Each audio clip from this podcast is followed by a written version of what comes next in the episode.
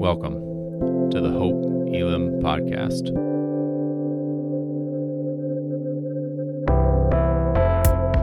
We are a diverse church in the heart of Des Moines, seeking to bring God's kingdom as we live more like Jesus. We hope that what you're about to hear points you to Jesus Christ.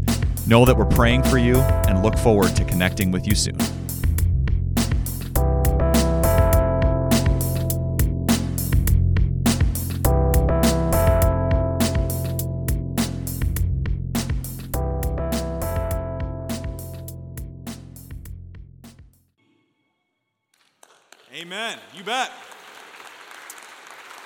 Amen. Good morning, Hope Elam.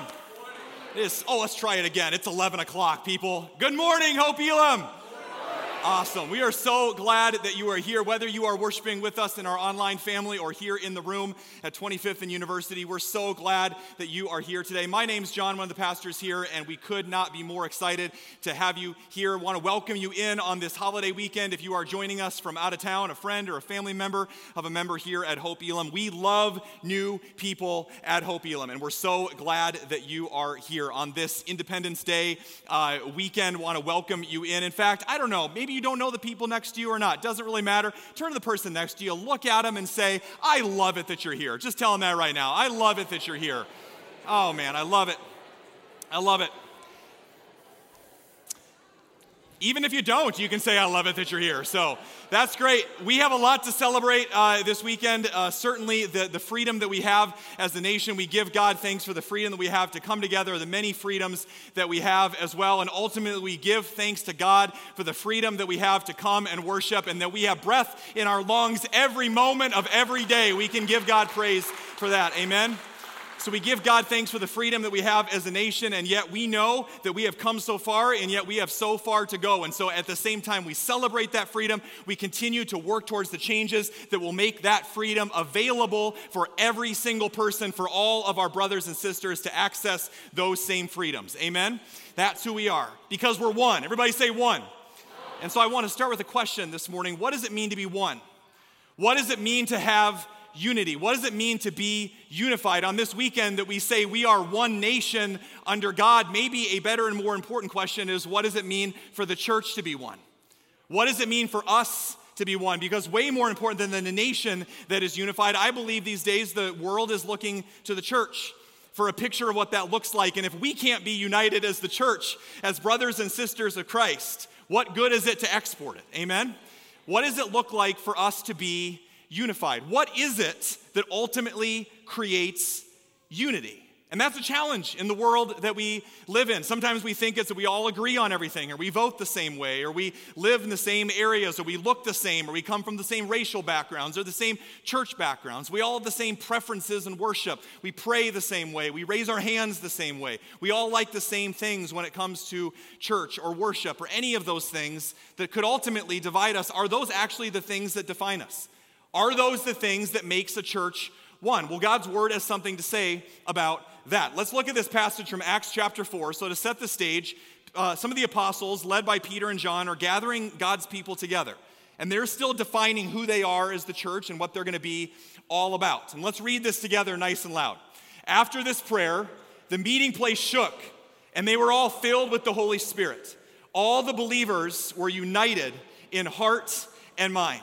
They were filled with the what? And what was the result of that? They were united in heart and mind. One of the things that I love about the initial response, the effect, the fruit of the early followers of Jesus being filled by the Holy Spirit, one of the immediate results of that is that they were unified. The Spirit draws us together because we are one people worshiping the same God, one God one spirit, that spirit then ultimately unites us as God's people. And this is why this is so crazy. It's very similar to the world today, very similar to our gathering of the church this morning. This gathering of the church was anything but homogeneous. It was a very diverse group of people. You had young and old, rich and poor were followers of this new Jesus movement. You certainly had Jew and Greek, and certainly Jew and Gentile, and there was plenty of differences. There was plenty of things that could have divided them, and similar in our world today, their world back then. There was plenty of reasons for them to stay divided. But there was one place where, in the midst of all of their differences, they could come together and be one and be united of heart and mind. And that unifying factor was the person of Jesus Christ. Amen? What I don't want you to miss is that in our divided world, if you look back at the way the early church functioned, sameness was not the qualifier for oneness. Sameness was not the same thing as oneness.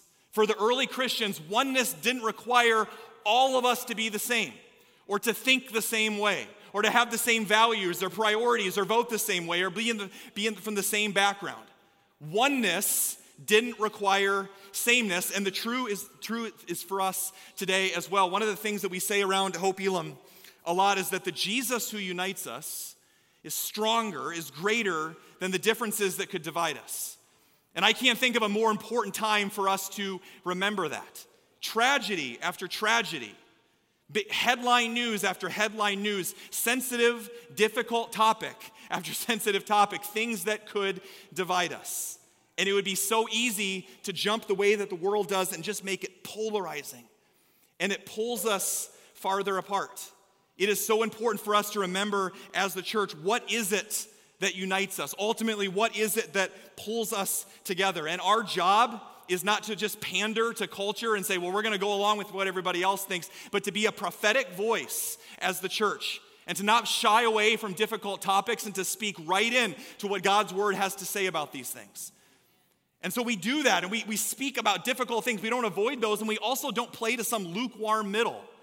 We let the Word of God speak into these things. And I want to use this as a little opportunity. If you're not getting our weekly e newsletter that we send out as pastors every Friday, I would encourage you to do that.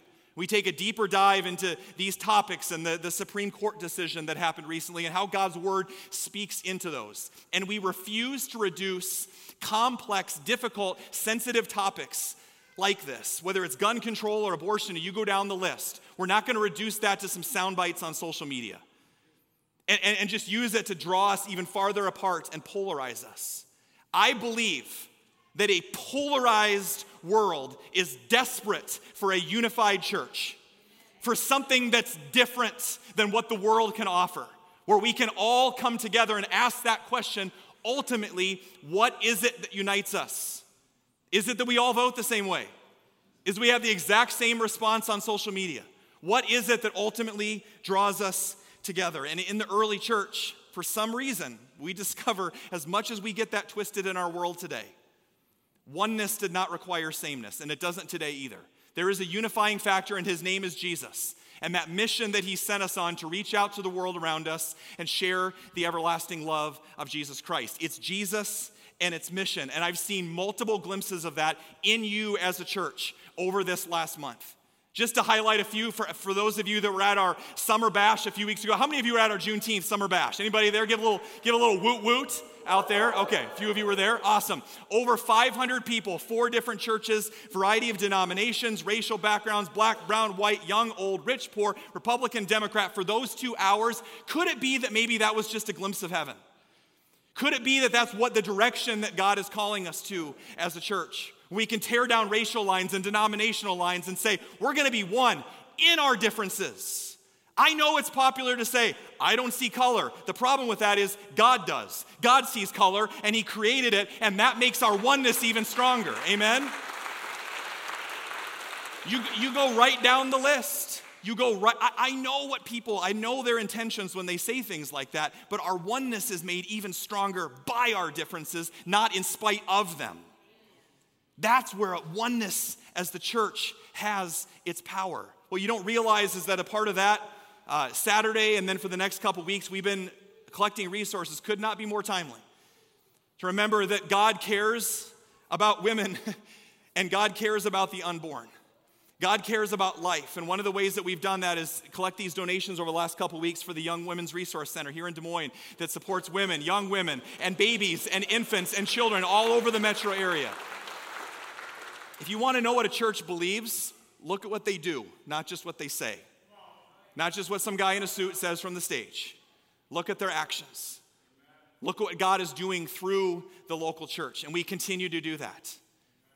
Oneness does not require sameness. Got another glimpse of this the other night flash forward, or excuse me, flash back, uh, our last call team meeting of our pastoral search team that's in the process of getting ready to call uh, an additional pastor to join us here at Hope Elam. And I will tell you what, I love this group of people. I think I'm going to start a new small group because I just like hanging out with them so much. Such an awesome group of people, privileged to come together, and we're, we're praying into and discerning what, where God's calling us in the future as a church and who that additional pastor might be. And I will tell you this I got emotional in the middle of the meeting I'm sitting around there with this incredibly diverse, awesome group of servant leaders from our church.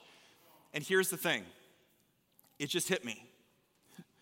We're one church. We're one church. We're hiring a pastor for one church. We're not two churches that happen to be separate. We are one church, one body, one faith, one baptism, one Lord. We are one church. We're one family. And as we prayed together, I just felt this incredible sense of unity, of oneness, not sameness, but oneness pour into that room. Jesus and his life changing mission. That's what we're looking for in an additional pastor. That's the heart of this pastor. And in a world where so much is changing, I can tell you something that's not going to change. We are a Jesus focused, Bible based, spirit filled, multicultural church in the city. That's who we are. That's not changing could not be more excited about that process, and hopefully, we'll have some very exciting news for you in the very near future about the future of this church and where we're going as well. So stay tuned for that. But it didn't end there. The night before that, on Wednesday night, if you haven't been to Wednesday night, who's been to Wednesday night worship before, by the way? Awesome. So, uh, if you haven't been to Wednesday night worship, Sunday's great, but I'm telling you, you can double dip, and that's allowed. You should come on Wednesday as well. So, a little smaller crowd on Wednesday, and what we did is we started, we had a worship night, and we had some time of prayer, and then our awesome worship team invited everybody up on the stage. And we all worshiped together. We had a little cross in the middle, and then we all stood in around and we worshiped together because heaven forbid we would think that worship is some kind of performance and that the people up here are the performers and that the people out there are the audience. Maybe we're just all worshipers. Amen? That's who we are. That's who we are on stage. And we gathered around that cross. And as I looked around, There's black, there's brown, there's white, there's young, there's old, there's rich, there's poor, there's kids rolling on the floor, whatever. And I just looked around and I went, This is Hope Elam. This is a picture of the church. And bigger than that, this is a picture of the gospel. Because the ground is level at the foot of the cross. Christianity isn't some ladder that you climb, it's level ground where every single person Every single person is loved. Jesus and his life changing mission. What is it that ultimately unifies us? In a world that's divided than ever, Hope Elam, keep shining your light. Keep being the church. Keep shining your lights for Jesus. Ultimately, that's what it's about Jesus and his mission, and that's where we're going, and that's our focus for today. We're starting a brand new sermon series today. I know when you got up this morning, that was the first thing on your mind. You shot out of bed and you said, I got to get myself to church. It's a brand new sermon series. Amen? So here we are, and we're talking about this series called Let Me Tell You a Story. And for the next four weeks, we're going to be talking all about the power of VHS tapes. I just seeing if you're paying attention, all right? Maybe some of you remember that. No, we're gonna be talking about the power of story. Anybody remember VHS tapes, by the way? You got a VCR? Who still has a VCR at home, by the way? Okay. I was talking to some college students this morning. I was explaining to them there used to be this old technology that was like a round disc, and you would actually put that, it was called a CD, and that just blew their mind for some of them. So, you know, it is what it is. What is the power of that? What is the power of that image? First of all, thanks to our awesome communications team, Ryan Tunick, Katie Pearson, the whole team for doing these awesome graphics every week. They do a fantastic job in making all of those videos and everything like that. Why is that on the screen? Let me tell you a story. There's power in story. And Jesus knew that. And Jesus, sometimes we forget that Jesus was the, the smartest, wisest person to ever lived. And because he did that, Jesus knew how to communicate. Jesus knew the art of communication and how to reach people, and he knew if he wanted to convey information, he'd just teach. If he wanted to transform the human heart, you tell a story. I'll be honest with you. You're going to walk out of here in about two and a half hours by the time I'm done, and you're going to walk out of here, I'm just kidding, at some point, and you're going to forget about 95% of what I say. But I'm going to tell you a few stories today. Here and up on the screen. And that's what you're going to remember a week from now. I guarantee it. Jesus knew that story is the language of the heart.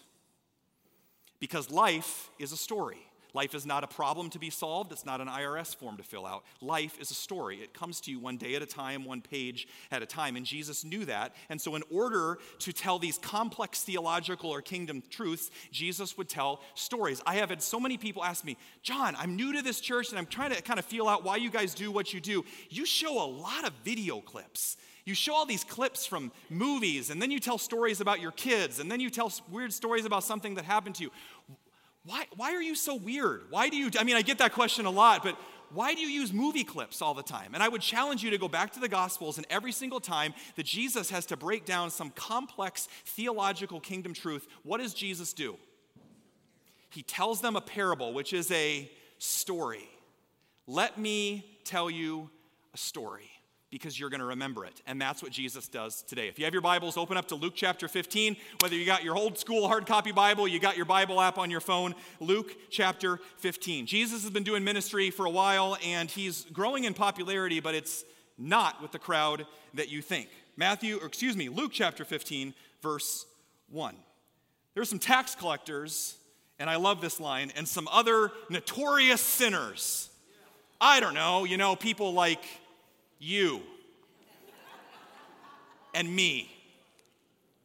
Notorious sinners often came to listen to Jesus teach. Verse 2 This made the Pharisees and the teachers of religious law complain that he was associating with such sinful people, even eating with them. And the crowd made a big gasp. even eating with them. Jesus is growing in popularity, but it's not with the crowd that you would think. It's not with the Pharisees. It's not with the religious people. It's not with the people of Jesus' day that you would think that were quote unquote church appropriate people. You know, when some people walk into church and you're like, whoa, they're here. And you're like, yep, they're here. Jesus had quite a following with people that didn't believe anything he said. Jesus had quite a following with people that had been pushed out by society, outcasts, sinners the poor. Jesus hung out with those people. You know, those, those people, the people that you love to villainize on Facebook and Instagram, the people that you've lashed out at over the last couple weeks, the people that could not be more different than you. Jesus was passionately in love with those people. And I hate to break it to you, but to some other people, you are those people. So it's a good thing that Jesus loves those people. Amen? Because we're all those people. So Jesus is seeking after the, and they even liked him so much to the fact that one of Jesus' nicknames was friend of sinners. You don't get to be a friend of sinners. You don't get to be a friend of people not like you by tolerating people not like you. You get to be a friend of people not like you by being a friend of them. Not being exactly the same, but by being a friend of them. And if we are going to be a church after Jesus' own heart, we are going to be a, ch- a church full of lost, broken, messy people. It's going to get real messy in here. And over the last couple months, I'll be honest with you, ministry's hard. Amen? Ministry's messy. For some of you that start serving, you're like, oh, this isn't puppies and rainbows all the time. Being a local church in a broken, hurting neighborhood is hard and it's messy and it's inconvenient and it doesn't always line up with my schedule. And you know what I would say? Welcome to the church, baby. Here we are. Because here's the truth you know you're on mission when it gets messy. And if it's not messy, you might want to check whether you're on the mission or not. Because if you're going to be on Jesus' mission, you're going to be hanging out with a whole bunch of broken, imperfect, messy people just like me and just like you. Turn to the person next to you and say, It's messy in here. Tell them that right now. It's messy in here. It's messy. Now turn back to that exact same person and say, and I think it might be you. Tell them that right now. And I think it might be you.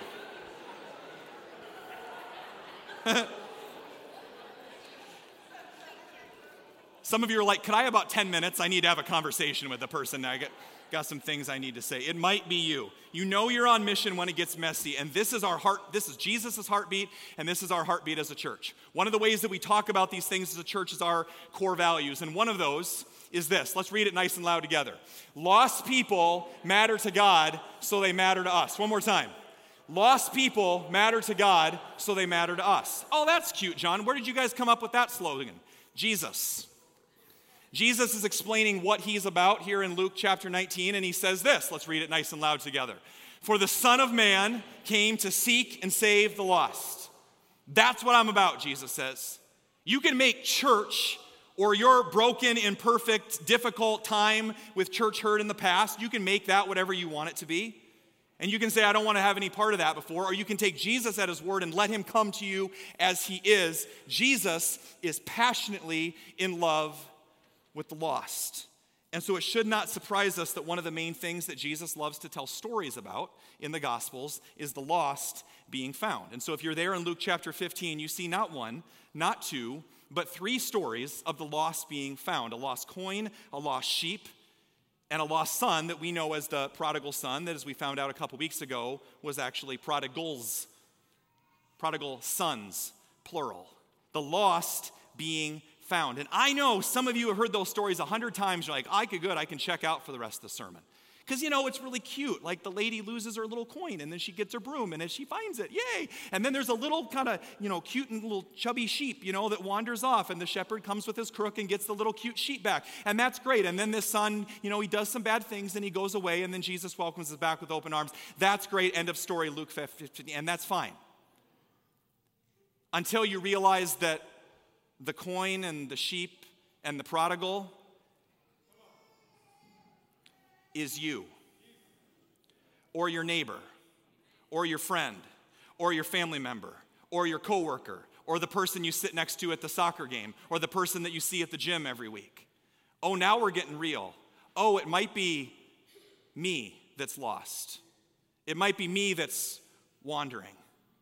I will tell you this the people with the greatest hunger for this fancy church word we call evangelism, which is essentially sharing the good news, not with just our words, but with our life. The people in this church that do more inviting, more serving, more loving, more putting their arm around people, more tapping on people on the shoulder, more calling people up or texting me, people saying, I'll pick you up this time, and we're going to worship, we're going to small group, we're gonna go serve together. The people that love the most, serve the most, invite the most, have the most care, have the most grace in this church are the people that have hit rock bottom. Are the people that have hit rock bottom, are the people that have nowhere else to turn. The people that are most passionate about reaching the one are the ones that realize they are the one. I've been there, and maybe you're here this morning and you've had one of those moments where you're thinking to yourself, if it wasn't for God intervening, I would be that lost sheep that is still out there by myself. If it had not been for God, if it had not been for God, we will only understand the urgency of finding the one when we realize that we are the one. Hurt people hurt people. But healed people, God uses to help heal people. God uses people that are found to find others. Maybe, just maybe this morning, God wants to break something in you so that he can do something through you. Maybe God wants to use that broken vessel to shine his light through, to go find the one. Jesus says this this is how scandalous the story is. Verse 4 If a man has a hundred sheep and one of them gets lost, what will he do? He'll hunker down and say, Well, it's just one. I'm going to cut my losses. I've got 99% here, and I've got to take care of what I have so that I stay safe and comfortable. That's not what the story says. Won't he leave the 99 others in the wilderness and go to search for the one that is lost until he finds it? The scandal of this story is not that a sheep ran away. The scandal of this story is that a shepherd left his entire flock behind because that one person is that valuable to God. That's the scandal of this story is that you would leave everything behind. Maybe there was other shepherds, I don't know. God is passionate about you. God is passionate about the lost being found. And when the lost are found, it's a big deal to God. So much, he says, that a full blown party breaks out in heaven when people that are lost or broken, hurting, realize they can come home. There is so much joy in being found.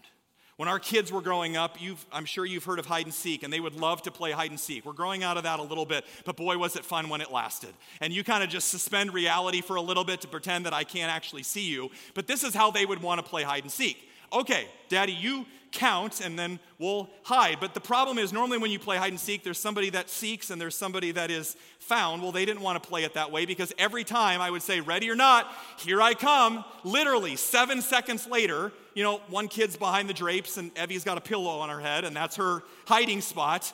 Literally, seven seconds later, ready or not, here I come. And they come running out. You found us.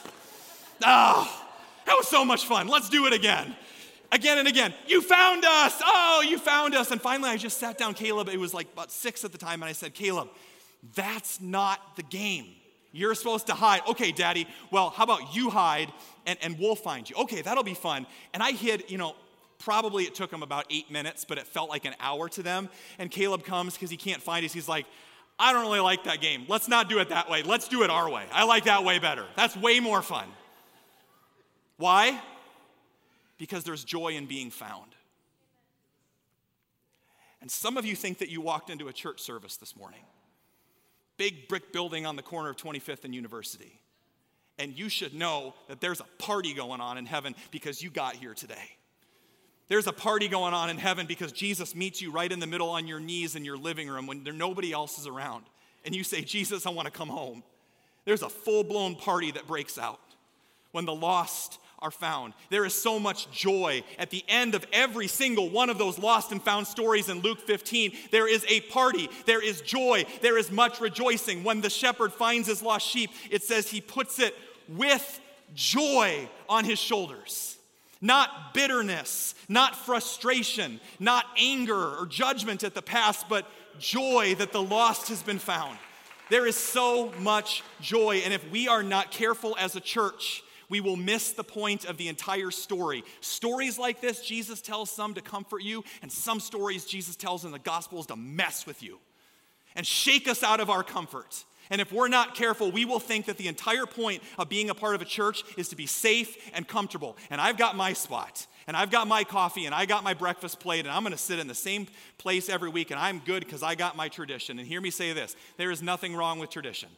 But I know some of you, like, oh, we're not a traditional church. We're new. We're Hope Elam. Oh, you've got your traditions. Because I watched some of you, somebody that's new today on this holiday weekend sat in your normal spot and it threw you off and you're dizzy. and it just threw you off. You're like, I, I, I, you're like a sheep without a shepherd here this morning. There is nothing wrong with tradition. The danger is when our tradition becomes traditionalism and we start worshiping tradition and the way we've always done things instead of God. We don't worship tradition, we worship God. And the danger is, is that we will get so safe and comfortable in thinking that I have my needs met. Maybe the reason that you're lacking joy is because you're constantly navel gazing instead of looking outward to the needs of others. The shepherd didn't experience joy because he stayed home. The shepherd experienced joy because he went out and found the one that was lost. Maybe that's what's missing. Maybe that's the joy that's missing, and I don't want you to miss the joy. There are plenty of things around this church that it would be easy to go, well, I don't know, that's kind of messing with things a little bit, and it's not quite convenient for me. When we're full here on, on a weekend, we have plenty of space in the worship center. We'll build more pews, we'll set up more chairs, whatever we need to do. But there's a couple things being an urban church that gets a little growing urban church that gets difficult. Number one is parking. Can I get an amen? It's a little tricky sometimes. All right? Some of you go, yeah, yeah. Okay? Seems like there's never, and then the second thing is that awesome breakfast line out there that a couple weeks ago ran out the front door. So praise God for that, right? That's pretty awesome as well. So about a month ago, it was a full house, it was a full Sunday, and I'm sure it was really difficult to find a place to park. And the lady walks up to me after worship and she said, Pastor John, I need to talk to you. And she said, I need to talk to you about the parking around here. And I said, Wow, you know what? Look at the time. I've actually got another meeting. I got, no, I didn't say I said, What about the parking? She said, It was terrible this morning. She said, I drove around the block four times and I couldn't find a spot and there's no places, you know, along 25th. I said, Yeah, well, there's another great growing church down the road and we share parking on the street with them. Isn't that great? she said, Yeah, it was really hard to find a spot. I almost didn't make it to worship on time because the parking lot was full. And then I just sat on the side of the road, not in a parking spot, and God just spoke to me and He said, You know what? Maybe I need to shift my priorities here and remember, praise God that I can't find a parking spot because there's a traffic jam for Jesus on 25th Street. So praise God for that. And I'm actually going to find joy and contentment in all of my circumstances, as we sang this morning. Couple weeks ago, I was making my way down the line as you were all waiting for breakfast when he was out the door. And I was walking along and kind of doing my pastoral thing and, you know, telling people, I'm sorry you have to wait for so long for breakfast. I know it's inconvenient, but I promise you it'll be worth the wait. And that's great. Multiple people, and this shows your heart. This shows the heartbeat of the church. Multiple people said, Pastor John, stop apologizing. You know what's great about a really long line that runs all the way through the lobby? It just gives us more time to meet people that we don't know yet. I said, Great, you can preach next week. That'll preach. I love that. And that shows the heartbeat of this church. Amen. That's what we're about. The shepherd put the lost sheep on his shoulders with joy. And if we are not careful, we will start acting like the 99 instead of the one that's been found. Sometimes God's got to do something in us so he can do something through us. What if a healthy church was a bunch of formerly lost sheep that have turned right back around after coming home to go find the one because they remember what it was like to not have a shepherd? And nobody wants to live that way. to find just one more. That's cute, John. A nice little sermon about sheep, but I don't have any sheep, so I don't get it. Yeah, but you all have friends and family that you love and care about. A couple years ago, as a church, there was a gentleman that was a part of our church. We'll just say his name was Brad. Brad was a doing really well for himself, middle-aged guy, beautiful wife, kids, doing really well for himself financially, had a great job on the outside, beautiful Christian family, and they worshiped with us weekly. And they would come all the time and usually all together as a family. He was involved, men's ministry and serving and all these things. And then a few months went by and I started not to see Brad so much anymore. I just see Maybe he would pop in and then it's just wife, his kids, but never together. And then his wife and kids started to not come, like something's up. And when we take our, our vows as ordained pastors, one of the things in those vows is that we vow to be as faithful as we can to be a shepherd of the flock that God has entrusted to our care. And sometimes that means you go after lost sheep. Not lost in some point the finger judgmental way, just I love you, man. I care about you. You're a part of my life. A couple weeks after that, I got an email from Brad, and it was pretty vague and he kind of beat around the bush. And long story short, he just ended. I'll never forget this email. I saved it. And at the end, he just said, Well, I don't know what's going to happen, but I guess I'll see you when I see you. And if we were not the local church, I would say, Great, I'm busy. I got plenty of things to do. It's just one. It's just one family. Sorry, man, I guess I'll see you when I see you too. I got better things to do. but instead, I did something crazy. I got my phone out and I dialed the number and I called him. I know it's crazy, but I actually, you can do this. You can, that phone that's in your pocket or in your hand right now, you can actually like dial a number and then like talk to people in real life. It's amazing. You should try it. And I called up Brad and he answered. I said, Hey, this is Pastor John. And literally the first thing out of his mouth, Oh, am I in trouble? And I said, No, you're not in trouble. Just calling to, to check in on you. And we talked for a while. And uh, he said, I, I wasn't going to tell you this. I just said, Hey, I miss you. What's going on? I wasn't going to tell you, but a couple months ago, wife and the girls moved out on me. I, I become a workaholic. Started drinking a little bit each night, and then it just got worse. And she'd finally just had enough, and so she took the kids and she left. I don't know what depression is, but I'm depressed. I don't know what feeling completely lonely is, but I'm lonely. And uh, I just know that if I came to church, I don't want anybody to ask me how I'm really doing. And so I just figured, John, that people at church, well, they'd all be disappointed, and, and, and you'd be disappointed in me, and I'm sure that God is disappointed in me. And I could have left it right there. And I try really hard at pastoral care to be a good listener. I mean, that's something we could all grow in, is empathetic listening and caring. And normally I would in that moment and just say, yeah, that sounds really hard.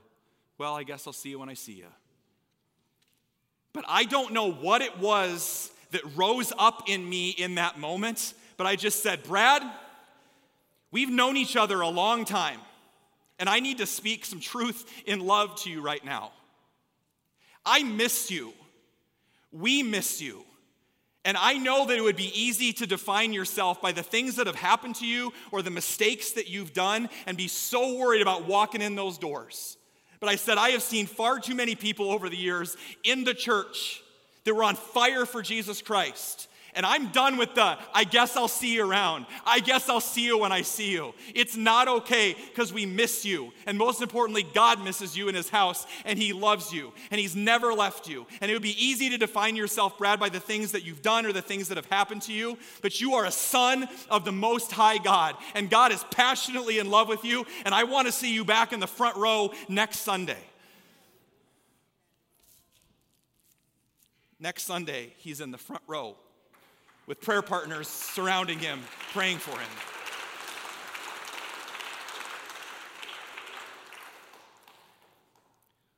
What if pursuing the lost can also mean not letting the people that you love the most settle for less than God's best for them? What if being lost is not just for those people, you know, those heathens, those unbelievers, those non religious people, those non Christians? What if being lost is me and you? Sometimes that when we are in need of help, we run away from the church instead of running to the church, run away from God instead of running towards God. What if being lost is sometimes when you're stuck? What if being lost is sometimes when you're wandering around? Struggling with loneliness. And I know, I know it seems like it's easier when you're in pain to run away, but there's somebody here this morning. I just have this sense that the very thing that you need and the very people that God has put in your life to help you through this difficult time are the very people that you are running away from. And God says, I gave them to you for a reason. Sometimes the way that God wants to pursue you as a lost sheep is through some other sheep saying, Come back, come home. Bah! Come back. This is the life that you were created for. You don't have to do it alone. Find one more. What does it look like to be that kind of a church? Number one, it starts, maybe it's coming to care training this week. Ah, it's not really my thing. It's all of our thing as a follower of Jesus. It's one beggar telling another beggar where to get food. It's one lost sheep telling another lost sheep to come home to the shepherd. We're going to equip you to walk alongside people in care training. We're going to equip you in prayer. We're going to equip you to walk alongside people that are struggling with mental health. We're going to equip you to walk alongside and be really, really good listeners, something that hardly anybody knows how to do anymore. To listen. What does it look like to be that kind of a church? To be a church of radical grace. Everybody say radical radical, to rat, not just put our arms around the Brads, but there's a whole bunch of Brads out there. There's families that are hurting. There's refugee families that surround us in these very apartments. I met people from six different countries at breakfast this morning at Hope Elam. Praise God for that. The world has come to us. There are refugee families coming from all over the world to us that we can love and support. There are mothers, there are young women with unplanned pregnancies that instead of pointing a finger in judgment, we can come alongside and love them as the church. What if that's what we were known for? Putting our arms around people. There's a whole bunch of Brads out there. There's people that are struggling with food scarcity in our neighborhood, and that's why 900 meals go out of this building every single week. You can be the hands and feet of Jesus, people of radical grace, no questions asked, no resumes. What would it look like to volunteer for Vacation Bible School? I'm telling you this. Some of you have got it all twisted in your mind. Oh, it's this cute little kids program that the children's ministry puts on once a year. Have you been to Vacation Bible School? It's a rave for kids, for Jesus. And you're missing out. And you're missing out on the party. And I will tell you this if you think it's for somebody else, it's not. There will be more families that don't know Jesus and don't have a church home inside these doors for Vacation Bible School than any other time of the church year, and you're not going to want to miss it. There's going to be families that walk in and say, Oh, thank God, a couple hours of childcare for my kid. I'm exhausted. And that's great, and we will provide that. But as they're walking into this church, I wonder if they're going to look around and say, I knew VBS was for kids, but there's like twice as many of adults as kids here. What is it with these people? They're nuts. There's all these adults here for vacation Bible school, and they're going to look around and go, I wonder if it's just a kids program, or I wonder if the heartbeat of this church is people that when they say it's no accident that you're here, we've been praying for you, what if they actually meant it? What if we're that kind of crazy as a church? What if we're that radical of a church with God's radical grace? Oh, there's a lot of Brads out there. Who's going to call them back home? Not as projects to fix, but as God's people to love. If you're lost today, you're not a project. You are a man or woman made in God's image. And his call to you is come back home. And I know that it might be difficult for some of us because I'm guessing if I had a show of hands, there's no sheep herders or goat herders in the audience today. But everything changed for me when I heard this story about, yes, a real life shepherd named Murat who moved his entire family to kind of an obscure country in Central Asia. And as you watch his stories, you watch this final video, a parable, if you will, a story, if you will, let it speak to the deeper kingdom truth that every one of us is a shepherd and one, every one of us is a lost sheep. Take a look.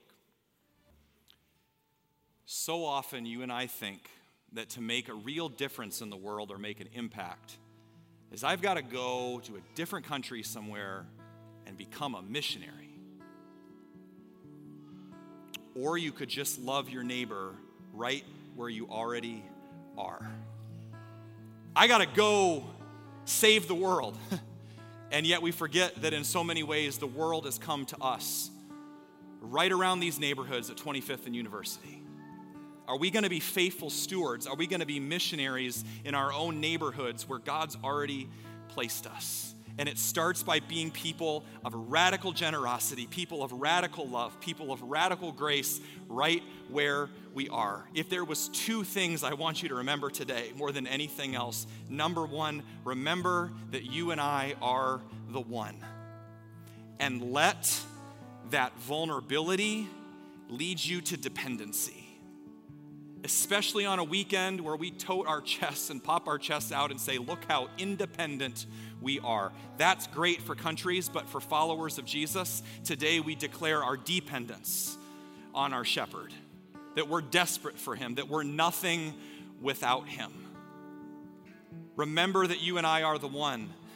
And number two, let that be the catalyst for you to go find one more, not as a project to fix, but as a person to love. Amen? Leave the 99. Who's your one? Go love them this week. Let's stand wherever you are, online or in the room. Let's prepare our hearts for Holy Communion.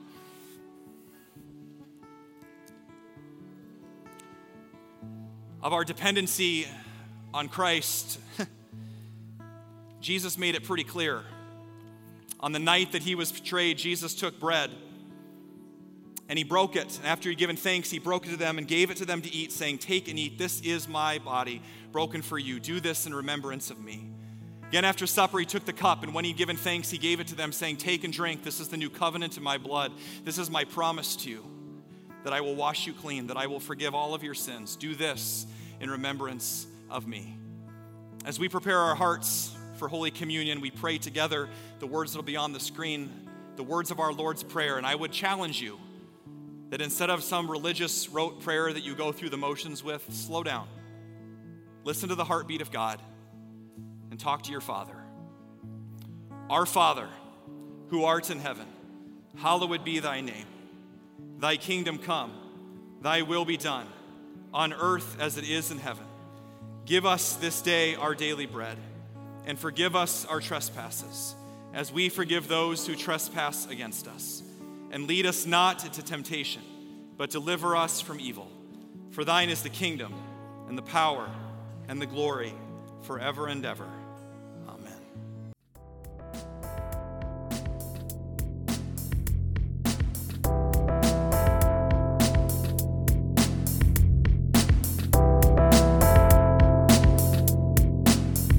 Thanks so much for joining us. To find out more about Hope Elam, follow us on Instagram at hope.elam or visit our website at hope-elam.org.